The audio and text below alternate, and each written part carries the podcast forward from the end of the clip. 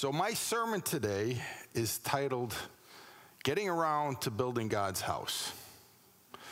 Some of you might be thinking, another stewardship sermon? Pastor Joe didn't do this for the last two weeks. Um, the reason I asked to preach today is because I love this church, and that's all of you.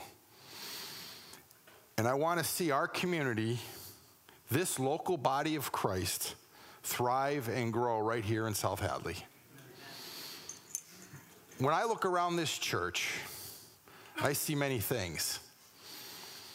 The excellent preaching of God's word that happens from our pulpit every week, the amazing music that energizes our worship of God, the spiritual growth of our members. I teach classes and I see people growing and having grown over the years. The support our church provides uh, with our children's ministries to support families who are trying to raise up their children in the faith. Our friendly and caring fellowship. And if you haven't been to our coffee hour, you'll see what I'm talking about.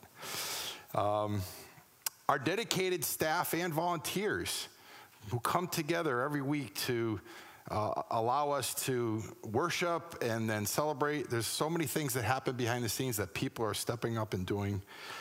Uh, and finally, our, even our long term missions. We spent last month talking about our missions and outreach and some of the amazing thing, things our church is doing because of the efforts and the contributions of this group of people. I value all these wonderful things. And I believe we are truly, truly glorifying God in all of them.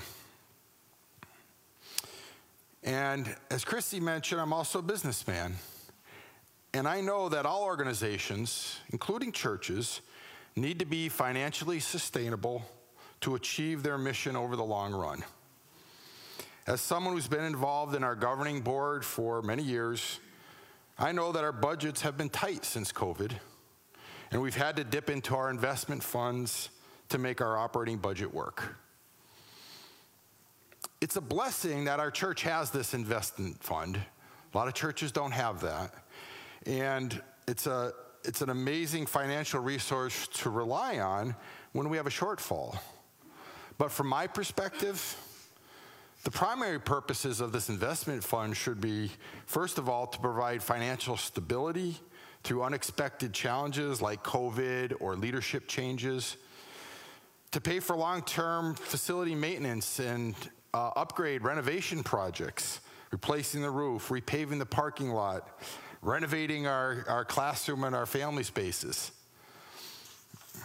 And most excitingly, I think that fund should be ours to use for funding special programs in what I call Great Commission related projects, like planting a church or starting a new outreach ministry. That's what I think that fund should be about.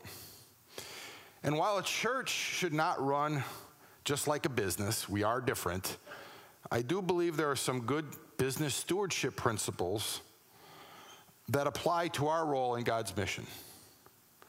One of these principles is that our income should cover our operating expenses. And since our financial offerings increase income and our volunteer efforts reduce expenses, it's mostly up to us to keep our finances healthy at this church. Now, God is ultimately in control of our future as a church, and we can trust in Him to sustain us if that's His will. However, God uses us as individuals to achieve His purposes, and we have a responsibility to use what He's given us in terms of resources, talents, and time in a way that glorifies Him. We have all we need to accomplish His purposes if we keep our priorities straight. Which brings us to today's scripture, Haggai 1, verses 1 through 15. And let me read that to you. In the year, second year of King Darius, on the first day of the sixth month, the word of the Lord came through the prophet Haggai to Zerubbabel, son of Shealtiel, governor of Judah, and to Joshua, son of Jozadak, the high priest. This is what the Lord Almighty says. These people say the time has not yet come to rebuild the Lord's house. Then the word of the Lord came through the prophet Haggai. Is it a time for you yourselves to be living in your paneled houses while this house remains a ruin? Then the word, now this is what the Lord Almighty says Give careful thought to your ways. You have planted much, but harvested little. You eat, but are never have enough. You drink, but never have your fill. You put on clothes, but are not warm. You earn wages only to put them in a purse with holes in it. This is what the Lord Almighty says Give careful thought to your ways. Go up into the mountains and bring down timber and build my house so that I may take pleasure in it and be honored, says the Lord. You expected much, but see, it turned out to be little. What you brought home, I blew away. Why? declares the Lord Almighty. Because my house, because of my house, which remains a ruin, while each of you is busy with your own house. Therefore, because of you, the heavens have withheld their dew and the earth its crops.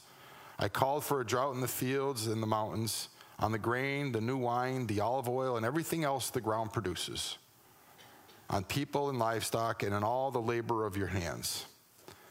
Then Zerubbabel, son of Shealtiel, Joshua, son of Jozadak, the high priest, and the whole remnant of people obeyed the voice of the Lord their God and the message of the prophet Haggai, because the Lord their God had sent him, and the people feared the Lord. Then Haggai, the Lord's messenger, gave this message of the Lord to the people I am with you, declares the Lord. So the Lord stirred up the spirit of Zerubbabel son of Shealtiel, governor of Judah, and the spirit of Joshua, son of Jozadak, the high priest, and the spirit of the whole remnant of the people. They came and began to work on the house of the Lord Almighty, their God, on the 24th day of the sixth month. So, do you have something important in your life that you want to do in your life but never seem to get around to it? Just never seems to happen. Never, never quite the priority. For instance, like exercising and eating well to lose that 30 pounds and bring down your cholesterol or blood sugar. Your doctor yells at you every time you go to a physical, I bet you. Um, or, or doing that overdue house project that, you know, sooner or later, it's going to grow into a much bigger problem. Or maybe on the personal side, reconciling with a long estranged relative or friend who you know is getting older. Or even on, the, on our faith side, developing a habit to regularly spend time in the Word. Yeah, I'm to get around to that. I'm to, I'm to, I'm to, I, I want to make that habit in my life. We've all had it. We've all had that mindset of, I'll get around to it someday. We want to do it, but it never seems to happen. You know it's the right thing, and it's important, but something else always seems to take priority. So last week, we heard Pastor Joe preach on Exodus 35, which tells of an amazing building effort during the Jewish exodus from Egypt. In thanksgiving for their release from captivity, they enthusiastically and joyfully offer what they had to construct a majestic traveling tabernacle that would glorify God and be his house. They gave the project their highest priority. They worked diligently to see it through to completion and gave so much that they had extra left over at the end of the project. Now, as a guy in the construction business, I can really appreciate a well funded project with highly motivated, diligent workers and an ample supply of the best available materials. Wow, you just know that job is going to be a great success and turn out amazingly well. Ahead of schedule, under budget, with top quality. These people of God really got around to it. In today's reading, however, we hear about a later generation of Israelites who, a thousand years later, started a similar endeavor to glorify God and rebuild his house in Jerusalem. But this group got derailed and had other priorities and never quite got around to it. So before we dig into today's scripture deeper, I want to put it in the proper context, as we officially in the preaching practice have to do, right, Chrissy? Put it in context. So let's get the backstory to this. And the backstory to Haggai is found in the very last chapter of Second Chronicles, kind of sets the stage and then rolls right into the first six uh, chapters of Ezra. If you want to dig in and hear more of the story here, but I'll sum it up for you quickly.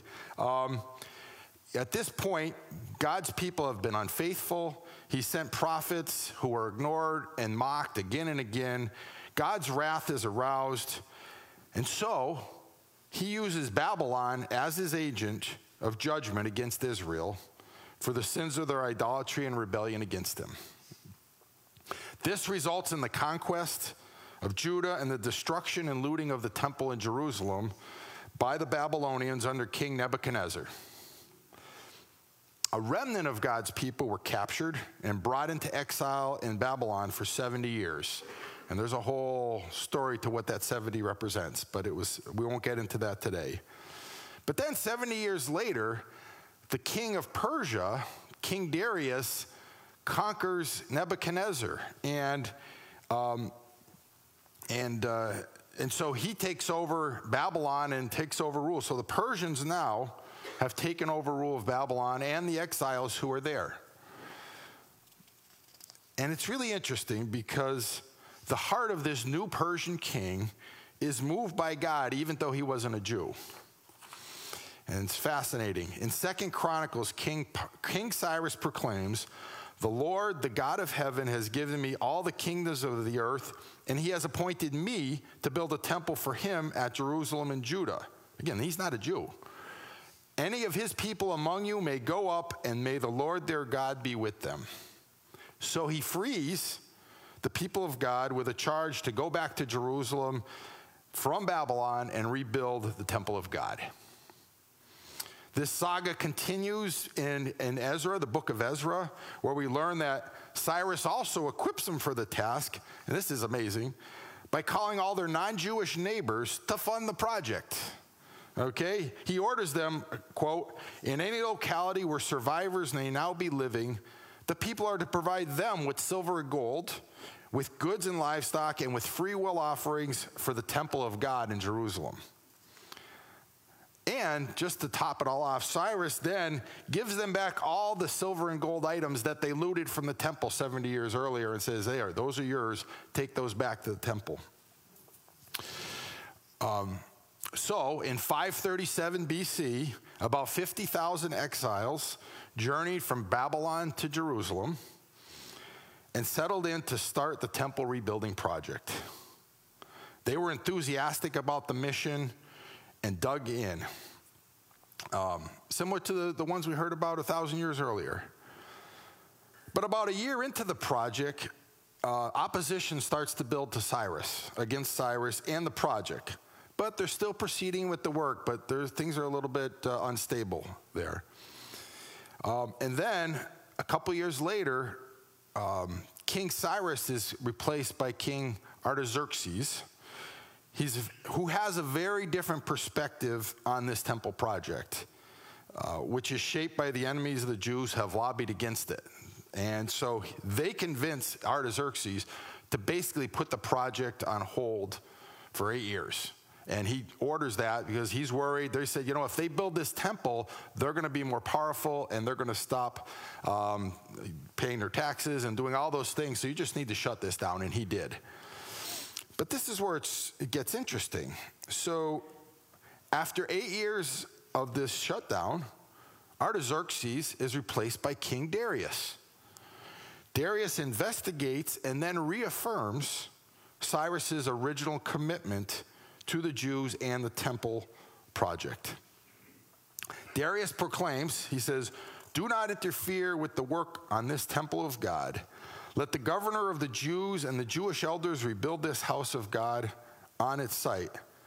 And Darius also reinstates the funding for the project.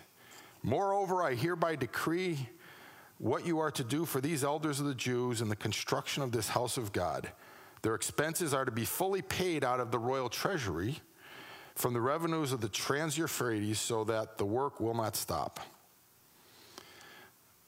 But even when the Persian king gives them political and financial backing, the Jews did not restart the work. Which brings us to the prophet Haggai, the reading we just read. So, starting in verse in the first four verses, it's now been two years since Darius is in power. So he two years ago he said, You got the money, you got the freedom, go build this project. But the temple rebuild project still is not restarted. God voices his displeasure about the stalled project through the prophet Haggai to the governor, the high priest, and the people. And first, he starts by verbalizing their excuse for not restarting the work. These people say the time has not yet come to rebuild the king's, the Lord's house. Then God asks a pointed rhetorical question Is it time for you yourselves to be living in your paneled houses while this house remains a ruin? The Jews are comfortable in their nice paneled houses, but God's house is in ruins. The clear answer to this question is no, but in reality, they were more focused on their own needs and priorities. And you can understand that. You know, they, they had just been in exile for 70 years. They're back in Jerusalem. They're rebuilding their lives. They've got, they're getting their lives in order. Um, they all knew they should be helping to rebuild God's temple, but they got derailed and distracted by, the, by other things, so it became a low priority. They had their own priorities to take care of, like growing food, making warm clothes, saving money for the future, and building their houses, and maybe making them nicer as well. Even in our day, we can, we can listen list to that list and say, yeah, those are all important things from a practical standpoint. I need to have food, I need to have money, I need to have shelter, I need clothing. And we throw other things on that list, like we got to save for kids' college, and we got to save for vacation and Christmas presents, pay off the mortgage, save for retirement, fix up the house, get some new furniture because this stuff is ratty. Um, with regard to the temple rebuilding project, I'm sure the Jews told themselves they would get around to it at some point. This just wasn't the right time. We've got higher priorities. But in verses 5 and 6, God challenges them to reflect on the impact of their misplaced priorities. The Lord Almighty says, Give careful thought to your ways. In the ESV, this is translated as consider your ways. And in verse 7, God repeats for emphasis give careful thought to your ways. When we see a repetition in Scripture, that's meant to highlight a critical point. In other words, think about what you're doing and reflect on your priorities. You're, you're focusing on your stuff first, not God's. The Jews were focusing on their priorities and depending on themselves instead of God, but things did not turn out well for them. As we read in verse 6, their own efforts failed to meet their needs. You have planted much, harvested little. You eat, but never have enough. You drink, but never have your fill. All this focus on their own issues and priorities dishonored God by showing a lack of trust in Him. Uh, and in verse 9, he sums up the fruitlessness of ignoring God and focusing on their own priorities. And this to me is the, the key verse. You expected much, but see, it turned out to be little. What you brought home, I blew away. Why, declares the Lord Almighty? Because of my house, which remains a ruin, which each of you is busy, while each of you is busy with your own house. This prophetic challenge by Haggai finally gets through to them and resolves itself in the remaining verses. And it ends like this And with that, the Lord stirred up the spirit of Zerubbabel, son of Shealtiel, governor of Judah, and the spirit of Joshua, son of Jehozadak, the high priest, and the spirit of the whole remnant of the people. They came and began to work on the house of the Lord God. In many cases in the Old Testament, the people and their leaders ignore the prophets. But in this case, they were respectful of the voice of God given through Haggai, and God reignites their enthusiasm to bring the project to a successful completion. In the same way, when we make a decision to honor God first, to prioritize Him in our lives, the Holy Spirit then empowers us to complete every good work He calls us to, even if we aren't sure how we're going to get there. My desire for us all today is that we give careful thought to our ways, to reflect on our own priorities with respect to God, to search our hearts to make sure that we aren't too busy with our own houses and ignoring the house of God. Now I've got to say, I feel strongly when Pastor when I when I said I would do this sermon, there's something in my own heart that I'm talking to right now, and you guys need to hear it. The reason I feel so strongly about this issue of priorities is that I've personally struggled with this throughout my faith journey. My wife has always been the more generous and trustful of God with regard to how much we could give in our annual pledges. And um, as we discussed, yes, amen is right. And as we discussed our pledge for the upcoming year, I would always come up with other priorities for our money. Like uh, we have that retirement account, we have that project we need to do. What about that big trip we wanted to take? Um, and et cetera, et cetera, et cetera. Looking back now, I realize that at the root of my hesitation to increase our pledge was a lack of trust in God and more reliance on myself to care for all our needs as a family. My own attitude was very much like that of the people in today's scripture. Like them, I was focused on my own priorities and depending on myself instead of God. Jesus reminds us of this same misguided mindset in the Sermon on the Mount. In Matthew 6, he says, Therefore, do not be anxious, saying, What shall we eat, or what shall we drink, or what shall we wear? For the Gentiles seek after all these things, and your heavenly Father knows that you need them all. But seek first the kingdom of God and his righteousness, and all these things will be added to you. We today are just as susceptible to focusing on our own needs and priorities and procrastinating on the things of God. And I'm just gonna give an example. I'm sure all of you experienced, I know we did in our house, this whole COVID thing the last four years. It was crazy. But remember we had this whole year where we were stuck at home?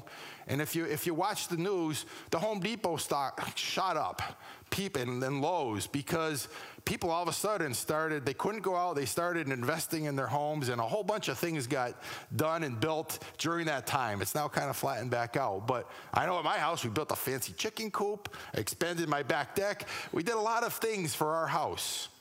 And, and so um, the. Uh, um,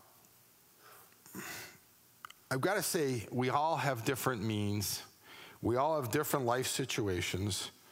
Um, and we all have different talents and time, etc.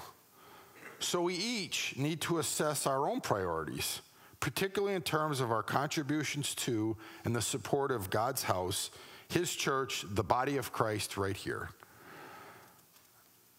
For those of us who struggle to trust in God regarding what we can afford to contribute, Jesus' parable of the widow's offering demonstrates an intense faith and dependence on God one that challenges our heart with regard to our priorities.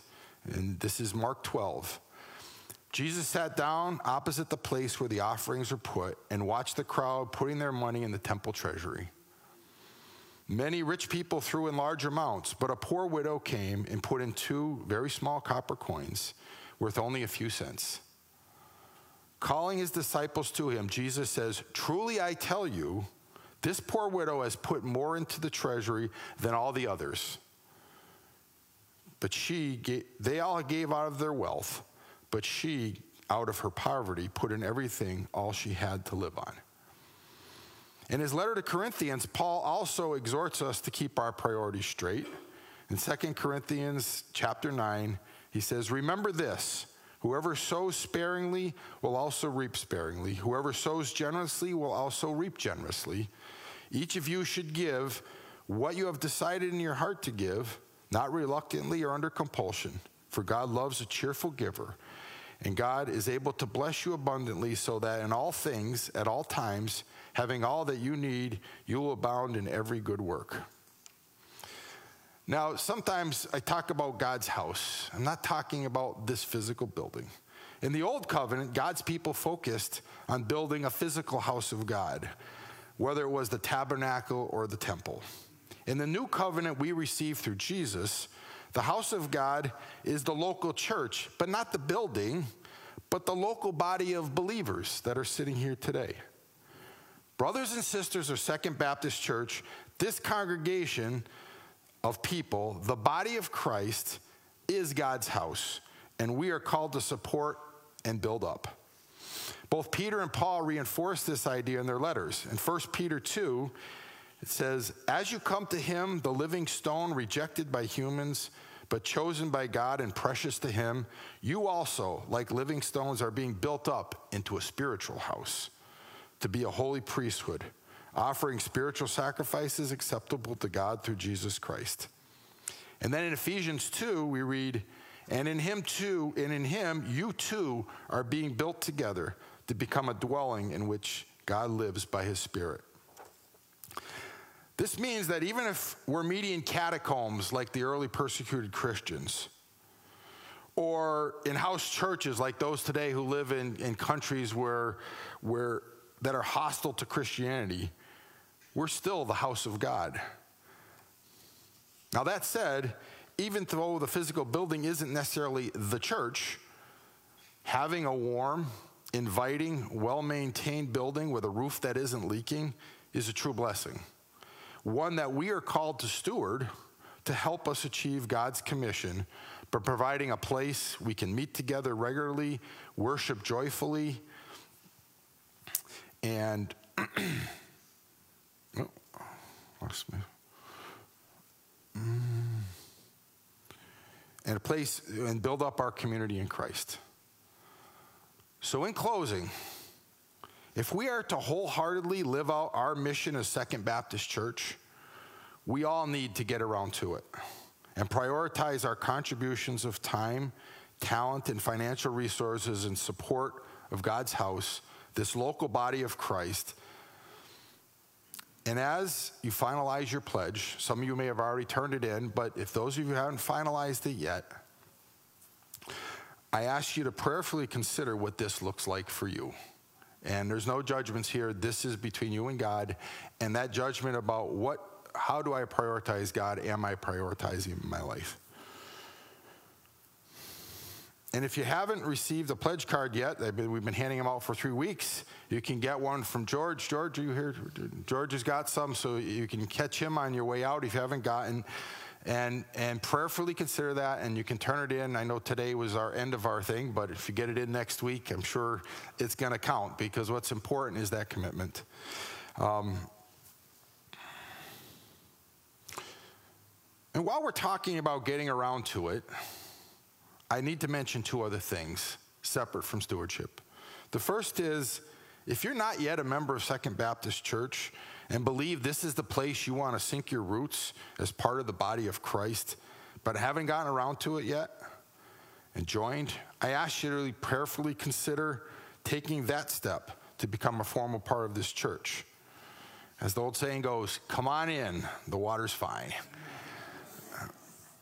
And secondly, if you've been attending here for a while, but haven't gotten around to the most important decision in your life, the decision to put your faith in Christ and follow Him, I would encourage you to take that step today. I'll be available up front during the last song, and we can pray together if, that's, if you feel that on your heart. So let us close in prayer. Lord God, we ask your forgiveness for putting our priorities before yours. May your Holy Spirit continue to grow us in faith and dependence on you instead of ourselves. And may you give us all hearts of generosity and joy to be part of building up your house so that we can continue on in your missions for us. In Jesus' name we pray. Amen. Amen.